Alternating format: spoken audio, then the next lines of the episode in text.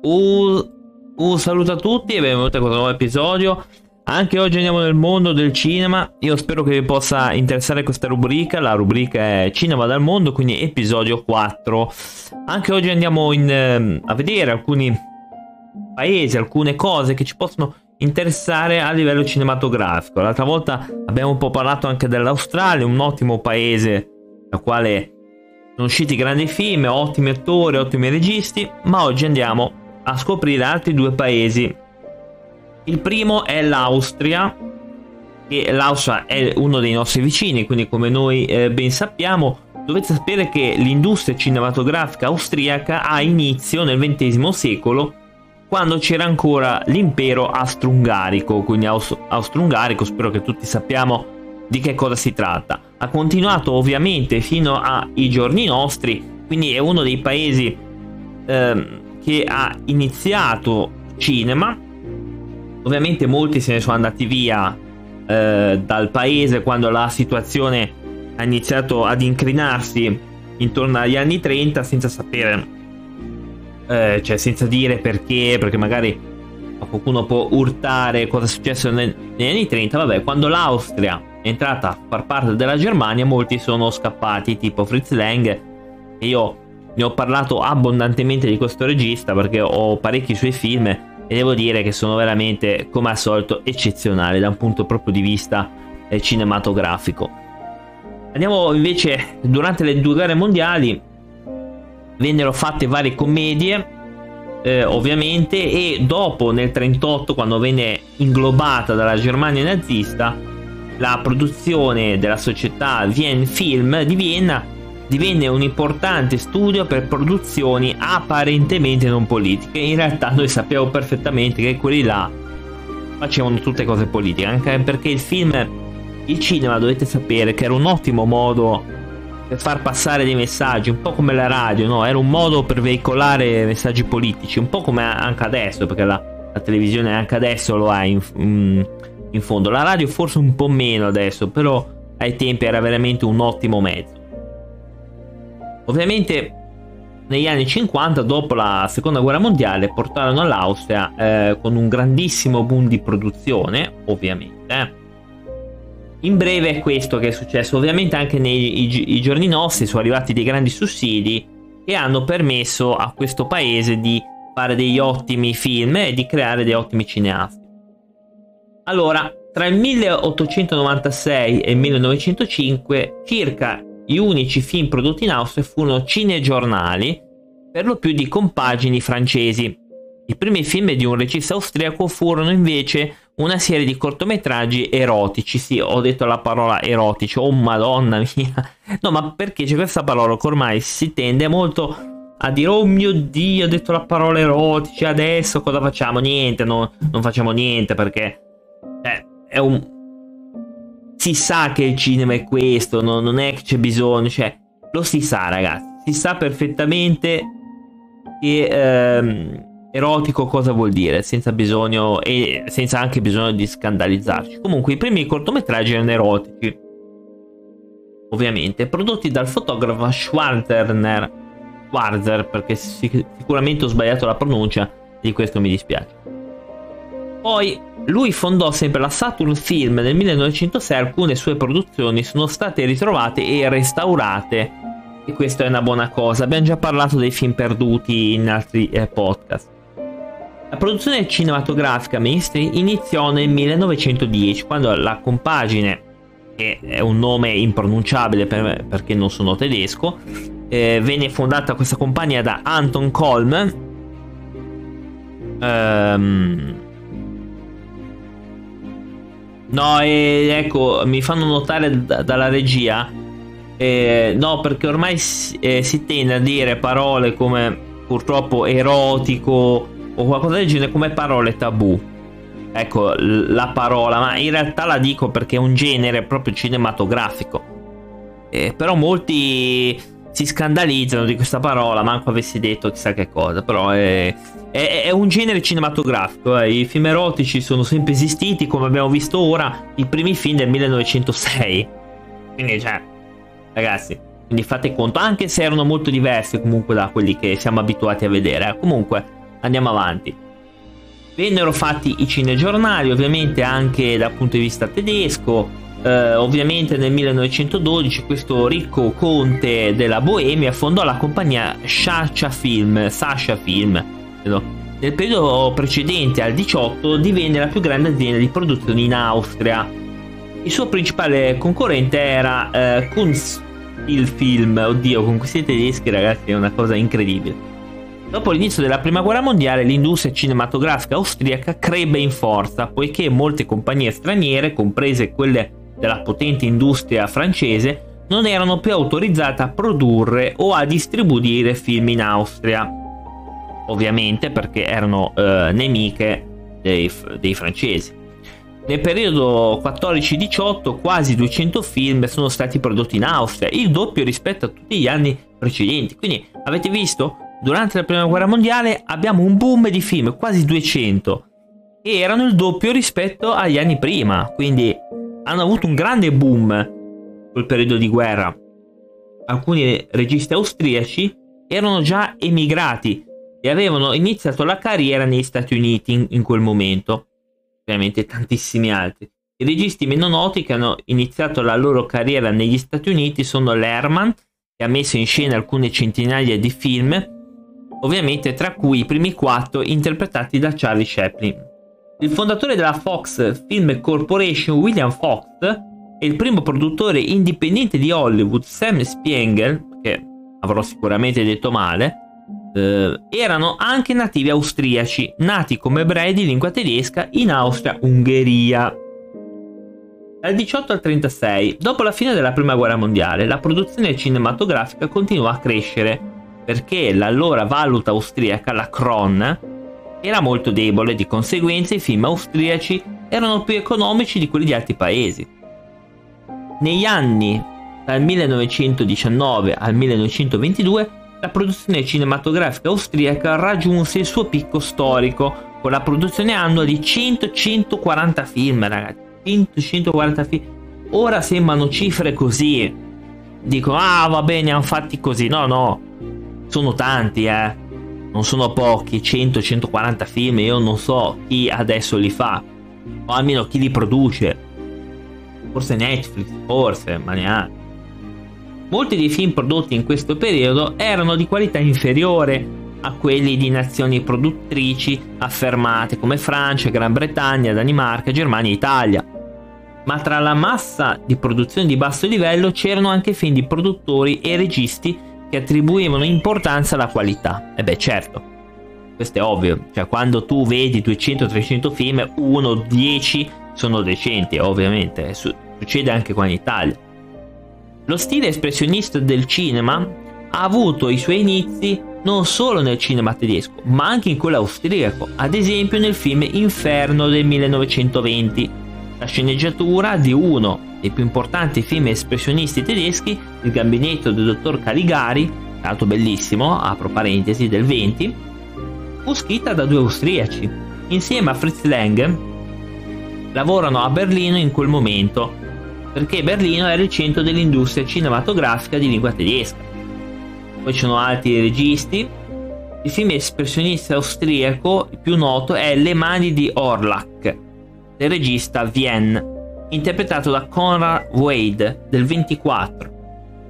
Intorno al 23 l'intera industria cinematografica europea andò in declino a causa della concorrenza degli Stati Uniti. Ora io in teoria dovrei dire un qualcosa, però non, non mi stupisce che i portatori della, della, democrazia erano già in mezzo ai piedi già negli anni 20, già questo. E qua chiudo parentesi. I film americani potevano essere esportati in Europa a prezzo molto basso perché i costi di produzione erano già stati recuperati al botteghino americano. L'industria cinematografica europea, divisa in molti paesi diversi e molte lingue diverse, non poteva produrre film di qualità a un prezzo sufficientemente basso da competere con le importazioni americane. Un altro problema che ha colpito la Germania e l'Austria è stato il riuscito contenimento dell'iperinfezione. Questa qua non la so, sta qua poi me la vado a cercare. Vedete cosa si impara sempre in questi podcast. i film austriaci non erano più particolarmente economici e le esportazioni diminuirono. Certo, quando ha iniziato ad aumentare il prezzo, questi film non erano più economici e quindi si ridussero, è anche normale. Di conseguenza la produzione cinematografica austriaca si era ridotta a metà degli anni 20, con 20 o 30 film all'anno. Ecco, questo 20-30 film all'anno è più o meno, secondo me anche adesso lo fanno, eh, perché oltre quello è difficile. Un livello commisurato alle nuove dimensioni notevolmente ridotte dopo la prima guerra mondiale. Ovviamente c'è stata anche la guerra, ok, in tutta l'epoca del cinema muto sono stati prodotti mille film in Austria. Mille film sono stati prodotti, ragazzi. Mille film in Austria. Non sono pochi, non sono pochi, signore. Assolutamente. Perché qua eh, bisogna anche dire che eh, come film muti erano visti a tutti ed erano comunque a un buon mercato. Oh. Bisogna anche dire questo. Comunque mille film. Attenzione. Attenzione perché anche gli anni 20 furono anche l'epoca de- del cinema epico, sempre muto perché comunque l'audio lì non c'era, ripeto ancora una volta. L'audio si faceva o nel cinema stesso, quindi con una banda, cioè non banda criminale, banda normale, cioè banda che suona, eh, non quelli che sparano. E, e sotto suonavano sotto il film, oppure c'era già compreso il suono. Attenzione.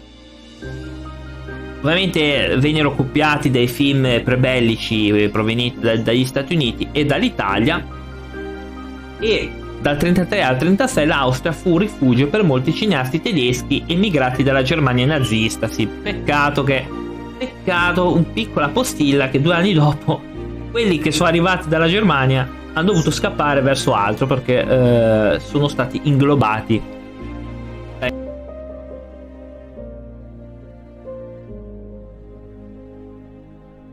1945.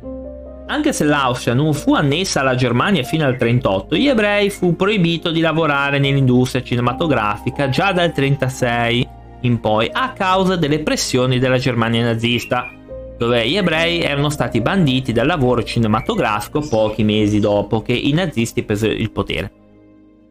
La Germania era il più importante mercato di esportazione per i film austriaci, ovviamente, perché sono tutti e due di lingua tedesca, ovviamente la Germania aveva minacciato un divieto totale delle importazioni di film se gli austriaci non avessero soddisfatto le loro richieste. Mm, ma va? Attenzione, quindi ma va? Non l'avrei mai detto. No, in realtà lo sapevo già, però. La maggior parte dei registratori e gli impiegati ebrei, insieme a molti altri oppositori, emigrarono in Francia, Cecoslovacchia, Gran Bretagna e Stati Uniti. Alcuni registi ebrei tuttavia non emigrarono e molti furono assassinati nell'olocausto. Molti degli emigranti austriaci hanno continuato carriere di successo negli Stati Uniti. Alcuni registi si accordarono con la nuova leadership nazista, mentre altri scelsero di lasciare l'attività cinematografica sotto i nazisti. Quindi moltissimi ne sono andati via o hanno proprio chiuso col cinema. L'intera industria cinematografica austriaca fu rapidamente integrata in una società Wien Film, che fu il nome Sascha Film, scritto S-A-S-C-H, eh, Film, dopo la sua confisca da parte dei nazisti con l'aiuto della banca Credit Stalt. La Wien Film produsse pochi film apparentemente propagandistici, appare- apparentemente propagandistici, eh? La maggior parte delle sue produzioni era costituita da commedie apparentemente innocue. Chissà perché questo apparentemente non mi piace tanto. Questo apparentemente... Mm, non lo so. Non lo so. Apparentemente mi suona molto di presa per i fondelli. Comunque. E spesso avevano un sottotesto antidemocratico e antisemita. Ah, ecco, infatti. Mi pareva strano. Sempre apparentemente. Sempre. Sebbene la censura nazista fosse severa, alcuni film contenevano critiche nascoste a livello metaforico, ad esempio le commedie musicali di Will Frost. Poi il periodo dal 45 al 70 fu l'epoca delle commedie musicali. Oh mio dio, queste qua proprio non le sopporto. All'indomani della seconda guerra mondiale le città austriache furono devastate e i registi ambientarono le loro opere in campagna per mostrare alla popolazione l'Austria buona e bella. Nel 50 c'era poca richiesta popolare per film seri o critici, la preferenza del pubblico era per i film che mostravano un ambiente sicuro, una fuga dalla distruzione della storia recente. Ovviamente, perché a molti spesso conviene eh, attaccare il cervello e nonostante tutto credere di vivere nel, nella positività, no? A molti fa piacere questa cosa, ma è un'illusione, quindi molti dopo aver visto le barbari della guerra volevano staccare a mio avviso, volevano non vedere più, volevano far finta di vivere in una cosa bella, no? Volevano per quell'ora, non so, due ore, tre ore essere convinti che in realtà vivevano nel, in una cosa bella, no? pacifica, eccetera. Purtroppo spesso e volentieri il film è illusione, quindi non è... perché poi quando finisce poi ritorni alla realtà. Molte delle commedie del periodo sono state ambientate al tempo dell'impero austro-ungarico, in quanto questo periodo è identificato con lusso, eleganza, romanticismo e una visione dell'Austria come grande, potente e pacifica. Insomma, pacifica avrei qualcosa da dire, però questo spiega la popolarità dei film di Sissi. Oh, ah sì, vabbè, Sissi ogni tanto lo fanno anche sulla Rai comunque. Questi film furono il modello per molti altri film austriaci del periodo, ovviamente. Poi andiamo dal 70 al 90. Il 70 è stato il periodo in cui la produzione ha raggiunto il suo minimo con solo 5-10 film prodotti ogni anno. L'industria cinematografica austriaca reazionaria eh, quindi soccombette all'ascesa della televisione, mentre allo stesso tempo una nuova e giovane critica di generazione di registi, il movimento austriaco d'avanguardia emerse con produzioni sperimentali. Agli anni 80 una nuova ondata di produzioni mainstream era iniziata in Austria, con l'industria moderna che deve competere con attività ricreative come la televisione e i computer, che non esistevano nel periodo di massimo splendore. E poi c'era un ritorno ai livelli di produzione di quei tempi che era molto improbabile con la nascita della televisione ed altro. Quindi il cinema lì si scontra con la televisione, che divenne probabilmente uno dei mezzi dove le persone si potevano anche più riunire, proprio eh, con programmi, eccetera. Le commedie iniziarono piano piano a a diminuire, altri generi come azione, thriller, fantasy horror eh, arrivano ma non si sono affermati in Austria eh, a causa anche dei costi molto elevati, dei costi di produzione e della dipendenza da costosi effetti speciali. Quindi arrivano questi tipi di film, azione, thriller, arriva. Il problema che costano troppo, di conseguenza non, atti- um, non vengono fatti spesso, comunque non si sono affermati in questo senso. I film austriaci del XXI secolo raramente costano più di 1-2 milioni di euro per la produzione, poiché i costi più elevati non potrebbero essere recuperati nel mercato interno, interno scusate, e pochi film austriaci godono di una distribuzione estera di successo. Allo stesso tempo l'intero sistema è nelle mani delle grandi compagnie cinematografiche americane. Oh oh oh, eccoli qua, sempre loro. Che hanno le produzioni eh, da vendere. Di conseguenza c'è poco marketing e pubblicità per i film di produzione austriaca. Quindi, come abbiamo visto, i film del XXI secolo costano 1 massimo 2 milioni di euro perché per noi sono tanti, ma per un film sono veramente pochi, sono proprio risicati. Meno se, eh, più sempre di molti film horror italiani, eh magari di registi bravi che questi un milione o due se li sognano, cioè non li vedono neanche. Uh, quindi costa 1-2 milioni sempre di più di un film nostro uh, horror, almeno di quelli non mainstream. Nel 1990 l'industria dell'Austria ha subito una serie di cambiamenti strutturali. Alcuni registi, sia affermati che emergenti, hanno creato le proprie compagnie cinematografiche per condividere risorse e imparare gli uni dagli altri. Questa è una buona cosa. È veramente una buona cosa. La quota dei film austriaci al botteghino nazionale è una delle più basse d'Europa. Solo il 3% degli ingressi cinematografici destinati a produzioni nazionali. I primi 10 al botteghino austriaci sono tutti americani, tutti. Quindi non c'è un film eh, austriaco eh, tra eh, i botteghini, tra i primi 10 film dell'anno non c'è mai un film austriaco, sono sempre americani. Sono tante motivazioni sicuramente di, questa, di questo problema. Eh, anche, anche la distribuzione, io credo anche gli americani hanno delle industrie cinematografiche incredibili. Quindi purtroppo l'Austria non ha questo tipo di, di cosa. E tant'è vero, il 3% degli ingressi cinematografici sono solo nazionali ed è molto basso purtroppo. I film austriaci di alta qualità hanno, hanno sempre ottenuto più consensi dalla critica, sono solitamente prodotti da piccole società di produzione in coproduzione con altri paesi. Ne sono l'esempio alcuni film, ma appunto... Eh, scusate, è passato, vabbè. La lascerò anche perché tanto è bella questi episodi, no, che sono proprio real non ci sono montaggi, niente, si sente anche le ambulanze, vabbè. Tanto ormai sono abituato. Comunque, la produzione cinematografica austriaca contemporanea è conosciuta a livello internazionale per i suoi drammi sociali realistici, che hanno goduto una grande attenzione e molti premi nei festival internazionali. Ovviamente c'è il racconto dell'olocausto I Falsari, ha vinto l'Oscar per il miglior film in lingua straniera del 2007 eh, abbiamo altri film in lingua, eh, in lingua che hanno vinto svariati premi. E come organizzatori abbiamo l'Austrian Film Commission sostiene la promozione e l'esportazione di film austriaci. Questa organizzazione è un membro austriaco del European Film Promotion una rete europea che mira alla promozione mondiale del cinema europeo. No infatti. No no no infatti.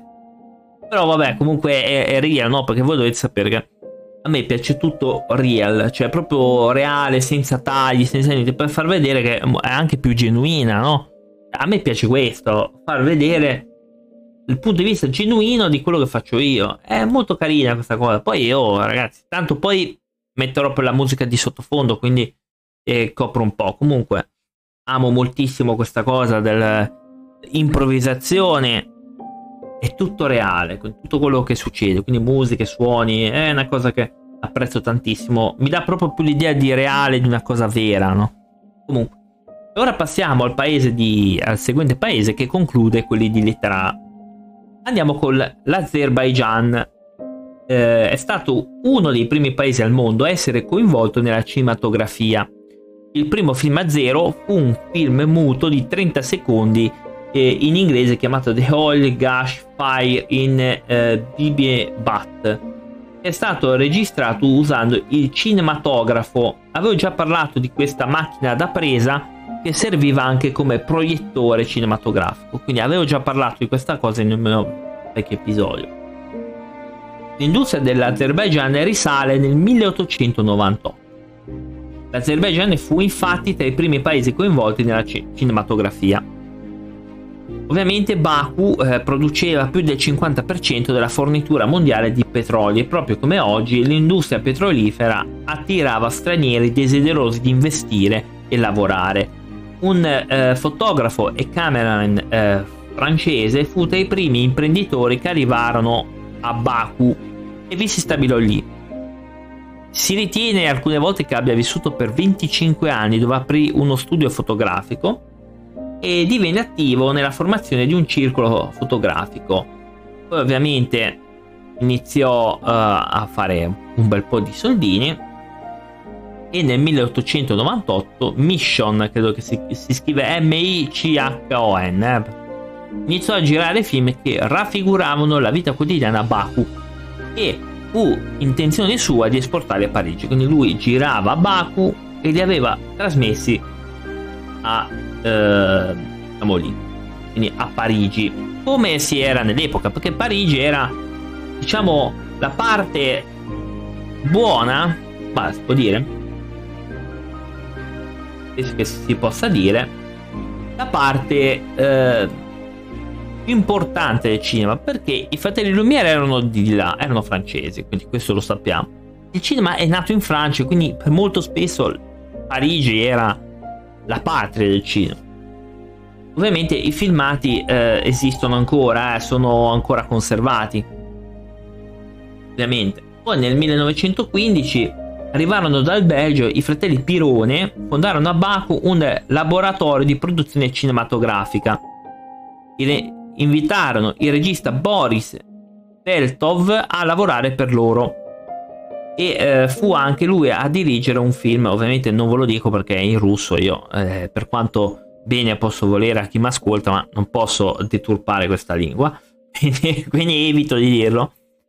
Ovviamente questo film venne fatto nel 15, ovviamente anche nel 16 venne fatto una prima versione di questo film, sempre tutti eh, muti eh, sono i film, perché nel 19 eccetera sono ancora film muti Uh, fu anche un documentario nel 1919 che si chiama La celebrazione dell'anniversario dell'indipendenza dell'Azerbaigian. Fu girato il 28 maggio, che è appunto il giorno dell'indipendenza, e fu presentato a giugno del 19 in diversi teatri della capitale, quindi che è sempre Baku. Quindi per molto spesso andò uh, a, per vari teatri, appunto del 20, mm, il Comitato Rivoluzionario dell'Azerbaigian firmò un decreto che nazionalizzava il cinema a zero. Il Commissariato dell'Educazione del Popolo, che funzionava similmente come un ministero, creò un dipartimento artistico che includeva una sezione cinematografica eh, guidata da due, eh, Teregulov e Magomayev, che sono un cantante e un compositore e nel 22 il governo dell'Azerbaigian decise di creare la prima fabbrica cinematografica che divenne il precursore dell'attuale studio eh, cinematografico Azerbaijan Film. Nel 23 fu istituito eh, l'Azerbaijan Photo Film Institution con un decreto speciale del Consiglio e Commissario del Popolo. Questa è tutta roba sovietica che hanno fatto, no? L'istituto controllava tutti i cinema e gli uffici di distribuzione. Iniziò così una nuova epoca della storia del cinema zero, un periodo in cui l'ideologia sovietica e non l'imprenditorialità individuale dominava l'industria. Quindi cosa succede? Arriva questo istituto e praticamente controlla tutto, controlla tutta l'arte, controlla eh, tutto quanto, quindi non è più eh, non è più l'imprenditore indipendente che guida questo cinema, ma ma è lo Stato. Lo Stato controlla tutto e la cosa sovietica si saprà che toglierà poi ovviamente la proprietà privata, tante altre cose che a qualcuno piace. Ah, ho sentito dire, ho intanto su Facebook leggo gente che dice eh, se ci fossero questi. Ecco, quindi Comunque, andiamo avanti. Eh, questa Institutional girò il suo primo film che si chiamava La leggenda della Torre della Vergine del 24. Questo fu il primo film sovietico a zero ed era basato sulla leggenda della Torre della Vergine. E per scrupolo eh, è una vecchia torre della città di Baku, quindi con presidi culturali, era costruita nel XII secolo. Negli anni 30 il regista russo Barnett girò vicino al mare più azzurro in Azer- Azerbaijan. Il film è ambientato su una delle isole azere del Mar Caspio ed ebbe fama dalla critica cinematografica moderna. Quindi questo regista fatto vicino al mare più azzurro era girato proprio lì, in un'isola nel Mar Caspio. Quindi anche qua vediamo come in realtà la parte sovietica fece tanta roba eh, dal punto di vista artistico. Nel 40 venne fatto uh, un documentario che si chiamava Ventesima primavera in occasione del ventesimo anniversario dell'istituzione del governo sovietico. e quindi io penso, anche se non l'ho mai visto, però posso intuire che tipo di messaggio hanno messo questi. Ok? Super politico. Durante la seconda guerra mondiale erano usciti i cortometraggi sonori Il figlio della patria e eh, Baka e Tyrian. Erano dedicati agli eroi Gasimov e Karimov, i quali furono fucilati. Negli stessi anni Sabushi, eh, che rifletteva la vita e l'attività di questo rivoluzionario, poi vennero fatti anche nel 1943 altri film che si chiamavano Una famiglia e Il sottomarino per la patria, Cura, Risposta alle lettere, caspicci, eccetera. Ovviamente ci fu anche una, una commedia musicale Arshin Mal Halan, spero di averlo detto bene, ma non credo, e il film ebbe successo non solo in URSS e, nei, e nell'Azerbaijan, ma in molti paesi del mondo. Incredibile. Negli anni 50 anche qui mh, mm, ci furono altri film vennero girati film come Fatali Khan, Le luci di Baku, eccetera. E negli anni 50 iniziò una nuova fase dello sviluppo dei film azeri. Lo sviluppo dell'industria cinematografica portò all'ampliamento dei loro soggetti in quegli anni. I soggetti dei film includevano principalmente il lavoro e la vita dei lavoratori, degli agricoltori collettivi ed altri. Vi ricordo che siamo ancora comunque sotto regime comunista. Quindi non è che, si, non è che lo Stato non sapesse nulla di questi film. Cre- credo che una grossa mano l'hanno messa questi signori. Sotto il sole cocente, pietre nere, le ombre sono striscianti, il suo grande cuore, un vero amico. Ce ne sono tanti altri che sto leggendo i film. Sono film molto brillanti, apprezzati anche dalla critica. Viene anche fatto un documentario a colori si chiama Azerbaijan sovietico, in occasione del trentesimo anniversario della vittoria del governo sovietico in Azerbaijan. Questo film vinse il Festival internazionale del cinema di Cannes nel 1951, hanno avuto anche dei riconoscimenti e poi ci sono anche altri film che sono stati girati ovviamente dopo la caduta del muro. Nel 91, dopo l'indipendenza dell'Azerbaijan dall'Unione Sovietica, si tenne a Baku il primo Baku International Film Festival. Nel dicembre del 2000, l'ex presidente dell'Azerbaijan, Aliyev, firmò un decreto che proclamava il 2 agosto come vacanza lavorativa per i registi dell'Azerbaijan. Con il crollo dell'Unione Sovietica, i registi azeri affrontano problemi simili a quelli affrontati da cineasti prima della creazione dell'Unione Sovietica. Ancora una volta, sia la scelta dei contenuti che la sponsorizzazione dei film sono in gran parte lasciate all'iniziativa del regista. Nel 1995 il regista Rustam ha vinto l'Academy Award per Sole Ingannatore come il miglior film straniero. L'avevo anche forse visto questo qui, sì sì, eh, nel 94-95. Speciale, eh, Grand Prix spe- speciale dalla giuria del Festival di Cannes Oscar al miglior film straniero. Questo momento è descritto come uno dei più eventi più orgogliosi della storia del cinema del paese. Ok, quindi questo. Abbiamo visto un po' la storia di questi paesi, come effettivamente eh, sono paesi molto diversi, abbiamo visto queste produzioni, quindi il cinema è arrivato ovunque, con qualsiasi paese, come vedremo le prossime volte, è arrivato ovunque in realtà, ovunque, in maniera diversa sicuramente, ma è arrivato, perché questa è una grande arte una grande arte e bisogna, bisognerebbe apprezzarla di più in certi versi, no? Perché ormai si tende sempre a dare per scontato il cinema, ma il cinema è, è bellezza, è, è cultura ed è bello vederlo da questi paesi perché attraverso questi film si possono anche carpire la cultura di quel paese. Quando arriveremo paesi un po' più esotici, tipo il Giappone, vedremo una cinematografia ancora più ampia, ancora più interessante. Perché adesso ci siamo più o meno soffermati eh, in Europa, tranne l'Australia, però l'Australia più, ha più una cosa inglese, più una tradizione quasi inglese, perché come abbiamo visto i loro film venivano esportati in Inghilterra, quindi nella Gran Bretagna, quindi, quindi siamo ancora qua. Però quando vedremo altri paesi più esotici, allora diremo, ah oh, cavolo, che bello, il cinema è arrivato anche qui. È un po' come il calcio, il calcio è, è ovunque, in qualsiasi paese del mondo c'è. E quindi questa era la, quarta puntata dedicata a questi paesi.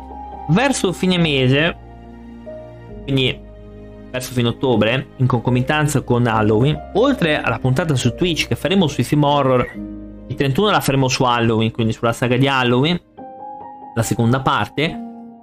La, la, la puntata prima la faremo sui film horror da vedere. Farò un approfondimento e caricherò un approfondimento dedicato ai film horror nella mia collezione. Quindi consiglierò ad alcuni quelli che personalmente vi consiglio, presi solo dalla mia collezione. Ed è un podcast che ho registrato, lo devo soltanto caricare, ma ho preferito caricarlo verso Halloween. Siccome si parla di horror, no? di, di cose di Halloween, ho preferito eh, tenerlo lì. È già pronto, lo devo soltanto caricare. Detto quello, eh, vi do appuntamento su Twitch, ovviamente, dove vi aspettano tanti bei argomenti. Io non posso fare altro che augurarvi buon proseguimento. Grazie per chi ascolterà, per chi ha ascoltato il mio parlare di film. Fatemi sapere se avete qualche altra info un po' più approfondita su questi paesi, così magari ci do anche un'occhiata. Grazie e alla prossima. Ciao!